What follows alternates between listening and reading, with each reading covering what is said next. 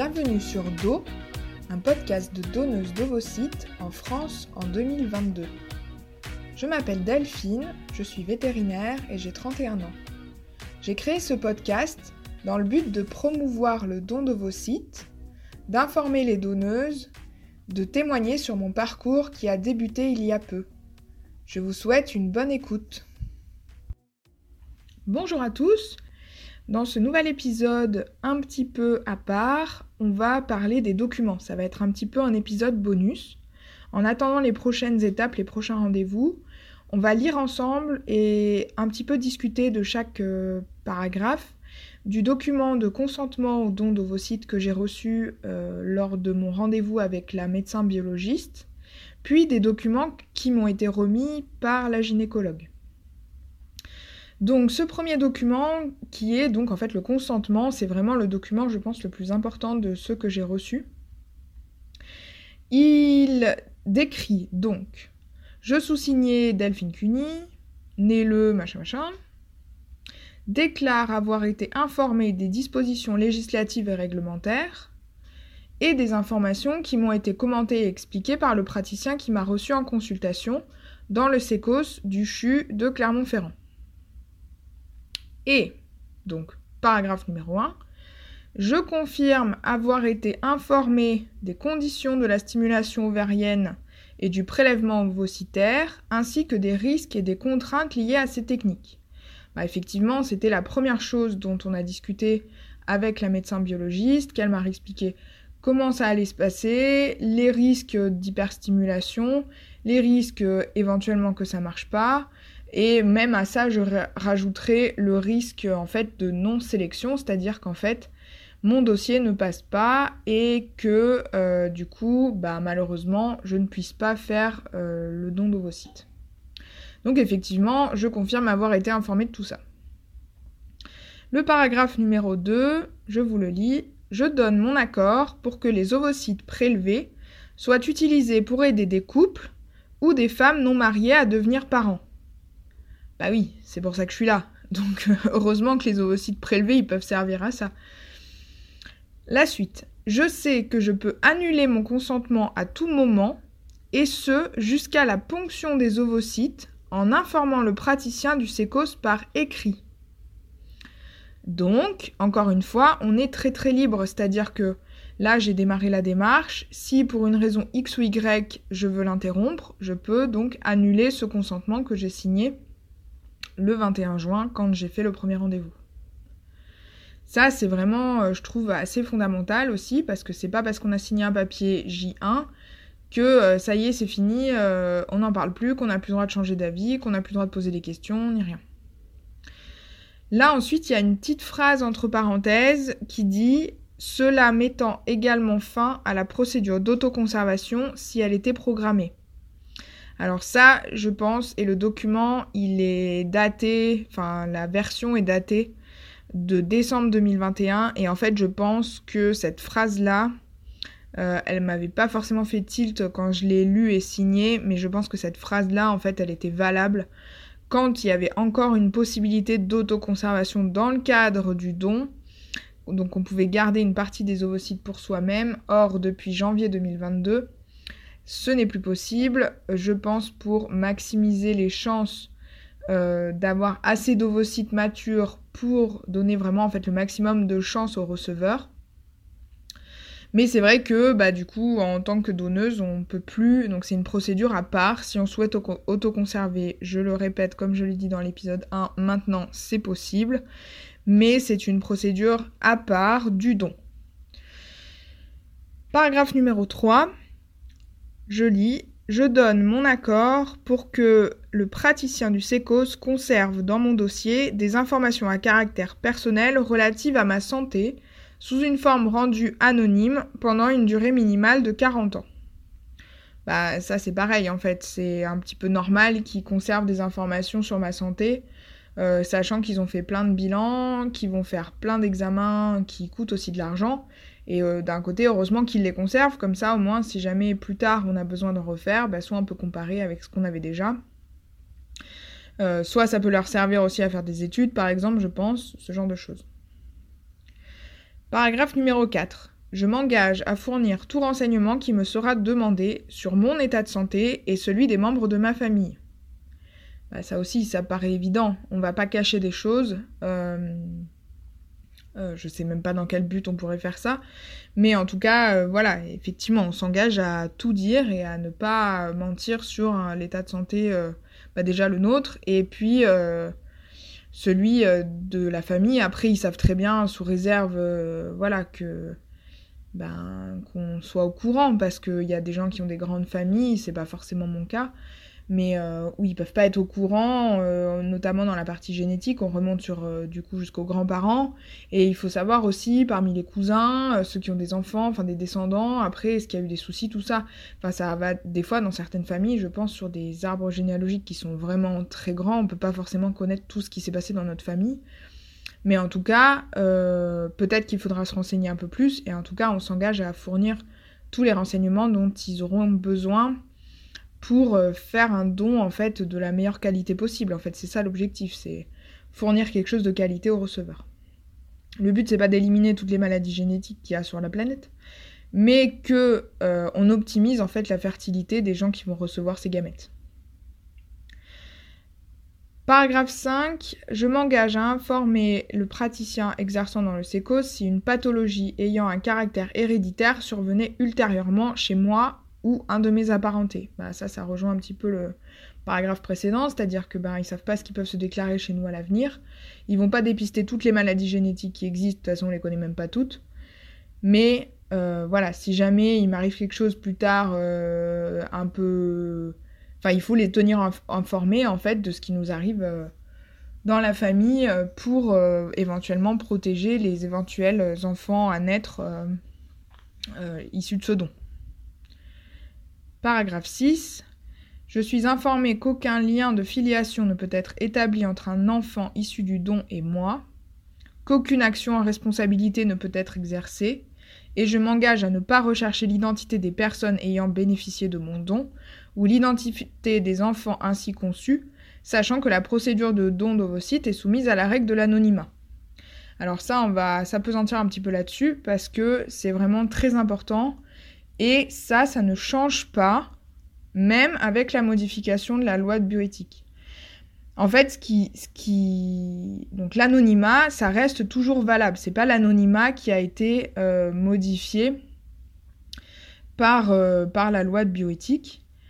En fait, ce qui change, c'est la possibilité de l'accès aux droits, euh, l'accès aux origines. C'est-à-dire qu'en gros, le droit d'accès aux origines, c'est dans cet ordre-là.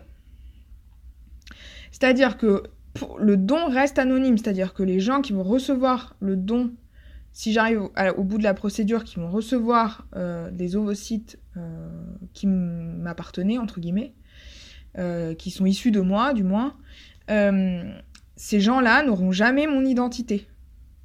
Moi, j'ai pas accès à leur identité et je veux pas chercher qui va recevoir mes cellules. C'est pas, pas l'objectif. Je connaîtrai pas non plus l'identité des enfants qui peuvent naître de ce don. Par contre, donc tout ça, ça reste anonyme. Par contre, si des enfants, donc un ou des enfants naissent de ce don, à leur majorité, ils pourront faire la demande de connaître leur géniteur. Et ça, il y a un paragraphe, le paragraphe 9, c'est le dernier paragraphe du document que je vous dirai un petit peu après, on y reviendra. Mais l'anonymat reste valable, ce n'est pas ça qui change avec la loi de bioéthique. Paragraphe 7. S'agissant d'informations à caractère personnel me concernant, je peux exercer auprès du SECOS un droit d'accès ou de rectification. Bon, ça c'est, je pense, plus euh, le truc classique de euh,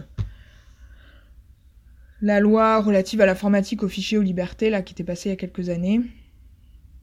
Bon, ça, euh, personnellement, euh, je vois pas trop ce que ça implique pour moi, mais bon. Paragraphe 8. Je souhaite être informé si une pathologie survenait chez un enfant issu du don, si cette information a un intérêt pour moi-même ou ma famille. Là, on a le droit de cocher oui ou non. C'est-à-dire que si on veut pas savoir, euh, on peut cocher non. Moi, j'ai coché oui. Parce que, ben, évidemment, s'il y, a un souci euh, chez un enfant issu du don euh, et que ça peut venir de mon côté, et eh ben, évidemment, j'aimerais bien être informée. Moi, je suis pour la prévention, hein, donc tout ce qui est bon à savoir est bon à savoir. Et donc le fameux dernier paragraphe numéro 9. Je suis informé que la commission, donc en fait c'est la commission d'accès aux origines, donc qui a écrit mentionné à l'article L 2143-6 du Code de la santé publique, peut me contacter ultérieurement à la demande d'un enfant issu de mon don, afin de recueillir mon consentement à la communication de mes données non identifiantes et de mon identité, ainsi qu'à la transmission de ces données à l'agence de biomédecine. Alors, ça, c'est encore le consentement, donc valable jusqu'en septembre. La biologiste m'avait clairement dit que si je donne mes ovocytes après septembre, ce qui va être le cas de toute manière parce qu'ils ferment trois semaines en août, et qui ne statueront sur euh, mon acceptabilité, ou je sais pas trop comment faut dire, mais sur le fait que je vais avoir le droit de donner ou pas que à leur espèce de conseil, elle, je sais plus le terme qu'elle m'a donné, mais qu'en gros ils se réunissent un peu comme un conseil de classe en gros. Est-ce que vous pouvez passer à l'étape supérieure ou pas quoi? Et c'est là où il y a entre 30 et 50% de, candidats au don qui sont recalés. Et c'est souvent à cause de la partie génétique en fait. Et donc ce rendez-vous-là, je l'ai euh, dans deux jours, mercredi. Mais c'est pas mercredi que je saurai si je peux donner ou pas. En fait, c'est une fois que cette commission, ce conseil là, s'est réuni. Et donc là, elle me disait, le conseil, c'est qu'une fois par mois. Donc de toute façon, ça sera, moi, vu là les, délais, ce sera pas avant la rentrée. Donc je saurai pas avant euh, peut-être mi ou fin septembre si j'ai le droit de donner mes ovocytes ou pas. Et donc probablement que la procédure de toute manière se fera après septembre quasiment de façon certaine. Et donc ce paragraphe-là, la biologiste m'a déjà dit qu'il serait modifié parce que, en fait, à partir de septembre 2022, je serai d'office d'accord. Donc je donne mon consentement. Donc en signant le consentement au don, je signerai aussi comme quoi je suis d'accord pour que euh, un enfant issu du don et accès à mes données non identifiantes. Donc ça, après, apparemment, on peut choisir, mais ça, j'en saurai plus au mois de septembre. Entre donner uniquement des données non identifiantes, c'est-à-dire euh, âge, profession, euh, tout ça, mais en gros pas mon nom. Ou si euh, on peut donner tout, tout quoi. Je crois que c'est ça la différence. Après, il n'y a pas l'adresse et le numéro de téléphone, mais en gros, avec nom, prénom, profession, âge, Enfin, maintenant, à l'ère des réseaux sociaux, je pense que tout le monde est capable de retrouver un peu tout le monde, quoi. Voilà, donc ça pour l'instant c'est encore la vieille version, mais elle m'a bien prévenu qu'après septembre, euh, en fait ce dernier paragraphe il allait changer, et donc comme quoi en gros ça va être euh, euh, quelque chose comme je confirme consentir à communiquer mes données non identifiantes et mon identité aux potentiels enfants issus du don. Sachant que lors d'un don d'ovocytes, euh, donc il y a à peu près 900 donneuses euh, en 2021 et qu'il y a environ 450 enfants qui sont nés du don. C'est-à-dire qu'en gros, pour chaque donneuse, en moyenne, il n'y a que 50% des donneuses euh, où le, le, don va aboutir à une grossesse chez les receveurs. Qui aboutit quoi. Voilà, ensuite, donc ça c'était tous les petits paragraphes. Et donc à la fin, il y a encore un petit paragraphe à part qui dit Suite à l'information médicale de l'usage de mes données, j'autorise la transmission nominative de mes données à l'agence de biomédecine. Et là c'est pareil, on peut dire oui ou non. Et en gros, moi j'ai dit oui, et ces données, il y a marqué mes données cliniques pourront être utilisées anonymement pour des études et que comme quoi on dispose d'un droit d'accès d'opposition et d'imitation au traitement des données recueillies.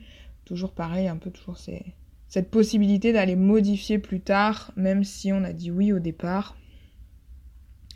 Mais euh, de toute façon, moi je suis pour faire des statistiques et des études, vu que je suis vétérinaire.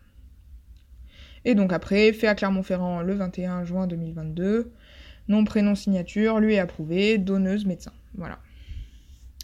Donc ça, c'était pour la partie euh, consentement au don d'ovocytes, mais qui sera modifié, je pense, après septembre. Ensuite, on va parler des documents qui m'ont été remis par la gynécologue. elle m'a donné deux papiers euh, qui euh, parlent en fait vraiment de, des différents médicaments, de la stimulation, du déroulé vraiment à partir du moment où mon dossier aura été validé par la commission. Donc, j'ai un premier papier avec euh, une espèce d'échelle temporelle.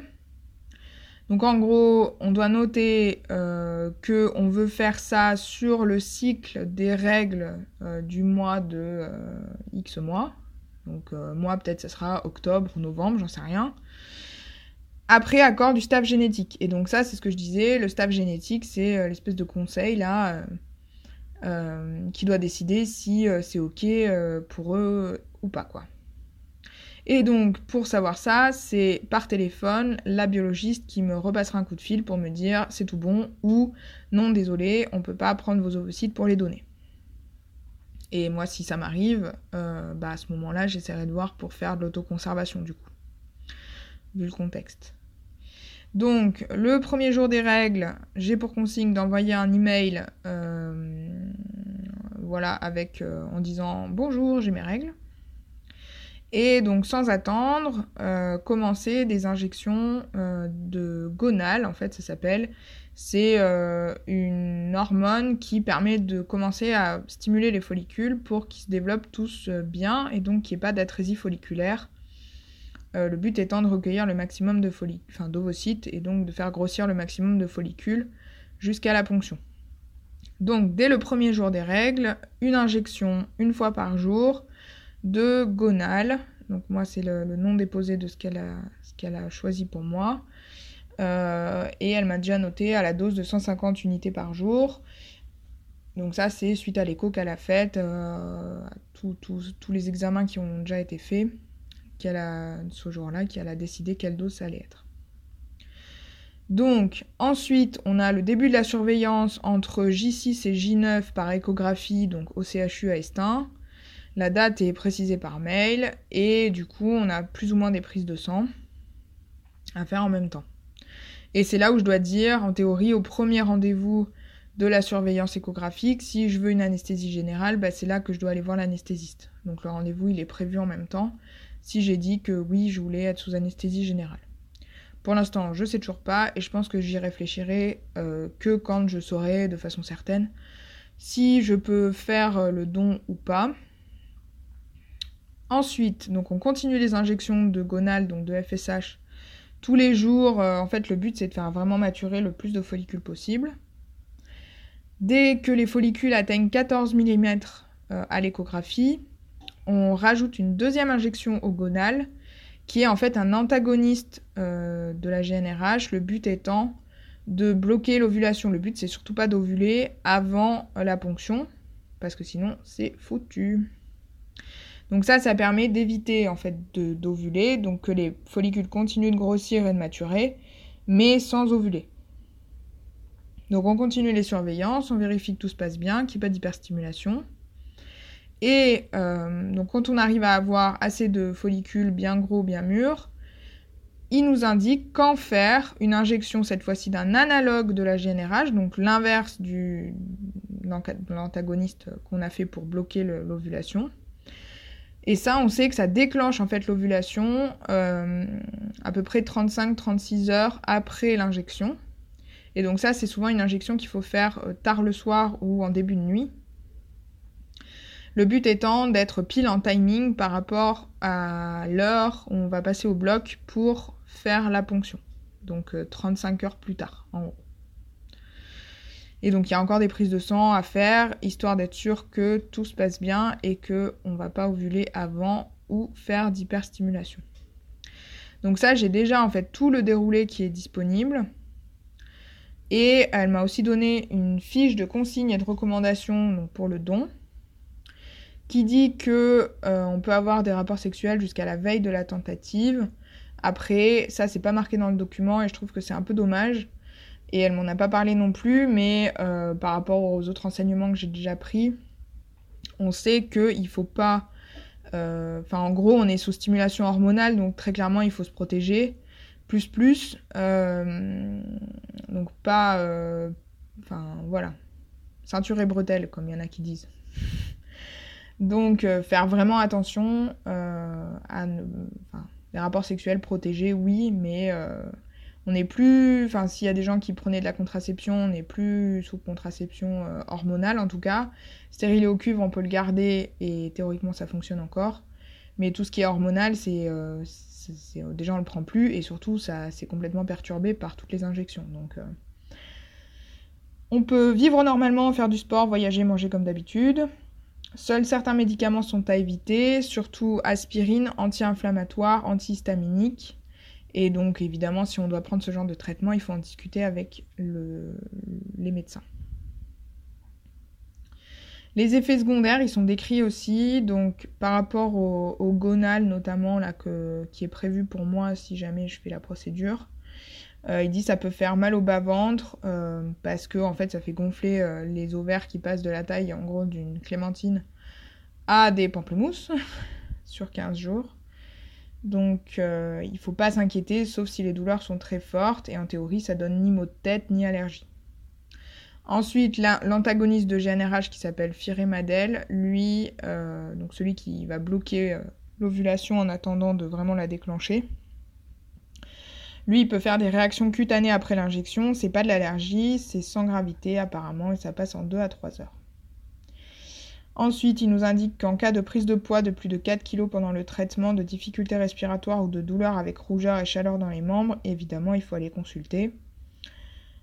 Soit donc chez un médecin euh, classique, soit chez un gynéco, soit en fait eux ils peuvent euh, nous, voir euh, les matins lors des horaires de surveillance en fait. Qui sont d'ailleurs, ça je l'ai pas dit, mais à Estin, c'est à partir de 8h en semaine, 9h le samedi, 9h30 le dimanche. On passe dans l'ordre d'arrivée, donc je suppose qu'il faut venir un peu en avance si on veut passer dans les premiers. Voilà. Euh, et qu'évidemment, si on a d'autres soucis, il ne faut pas hésiter à appeler les infirmières ou envoyer un email au secrétaire qui transmettront au médecin.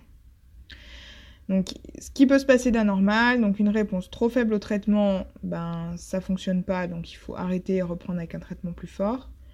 Une réponse trop forte, le risque c'est le syndrome d'hyperstimulation. Et donc ça, ça peut être vraiment embêtant. Donc il faut vraiment l'éviter. Mais euh, ce qu'on sait, c'est que déjà on est très surveillé. Et euh, c'est peut-être euh, un peu moins fort que lors d'une FIV ou d'un truc comme ça. Enfin, on est vraiment, voilà, ils font vraiment très attention à ce que ça n'arrive pas, mais il faut qu'on soit au courant que ça peut arriver quand même. Si jamais il y a formation d'un kyste lors de la stimulation ça peut obliger à interrompre la stimulation. Et après, il y a encore une adresse, euh, une adresse internet pour aller voir les autres risques, euh, les complications éventuelles lors de la ponction, euh, tout ça. Donc qui est noté en fait sur le document qu'elle m'a remis. Et donc après la ponction, théoriquement on est censé pouvoir revivre normalement. Ils disent qu'il est inutile d'interrompre nos activités de travail, de sport, etc et que les consignes en fait sont les mêmes que les toutes premières. Qu'on pourra éventuellement être informé du nombre d'ovocytes obtenus, mais que ça ne correspond pas forcément au nombre d'ovocytes congelés, parce qu'il faut qu'ils soient vraiment parfaits pour être congelés. Et que évidemment, encore une fois, on n'aura aucune information sur les receveurs. Et donc il faut faire attention aussi après la ponction. Euh, donc bien se protéger jusqu'aux prochaines règles qui apparemment peuvent être un peu plus violentes, un peu plus précoces et un peu plus violentes que habituellement. Donc ça perturbe un petit peu quand même le cycle quoi. Voilà un petit peu pour tous ces documents, peut-être que ça en aura éclairé certains. Moi je trouve que c'est quand même euh, très clair que évidemment ils nous ont enfin moi ils m'ont demandé plusieurs fois si j'avais des questions que si j'en ai qui viennent entre temps, je peux leur renvoyer, euh, que voilà, faut pas hésiter à en discuter avec eux. Donc je trouve que c'est quand même vraiment bien encadré et que euh, voilà, on n'est pas laissé euh, abandonner à nous-mêmes. Voilà pour aujourd'hui. je vous donne rendez-vous peut-être encore fin de semaine, sinon début de semaine prochaine. Parce que j'ai donc le rendez-vous en génétique mercredi 6 et le rendez-vous, donc le, nouveau rendez-vous psychologue, vendredi 8 au matin. Donc j'espère que j'aurai le temps de vous faire un nouvel épisode avant fin de semaine. A bientôt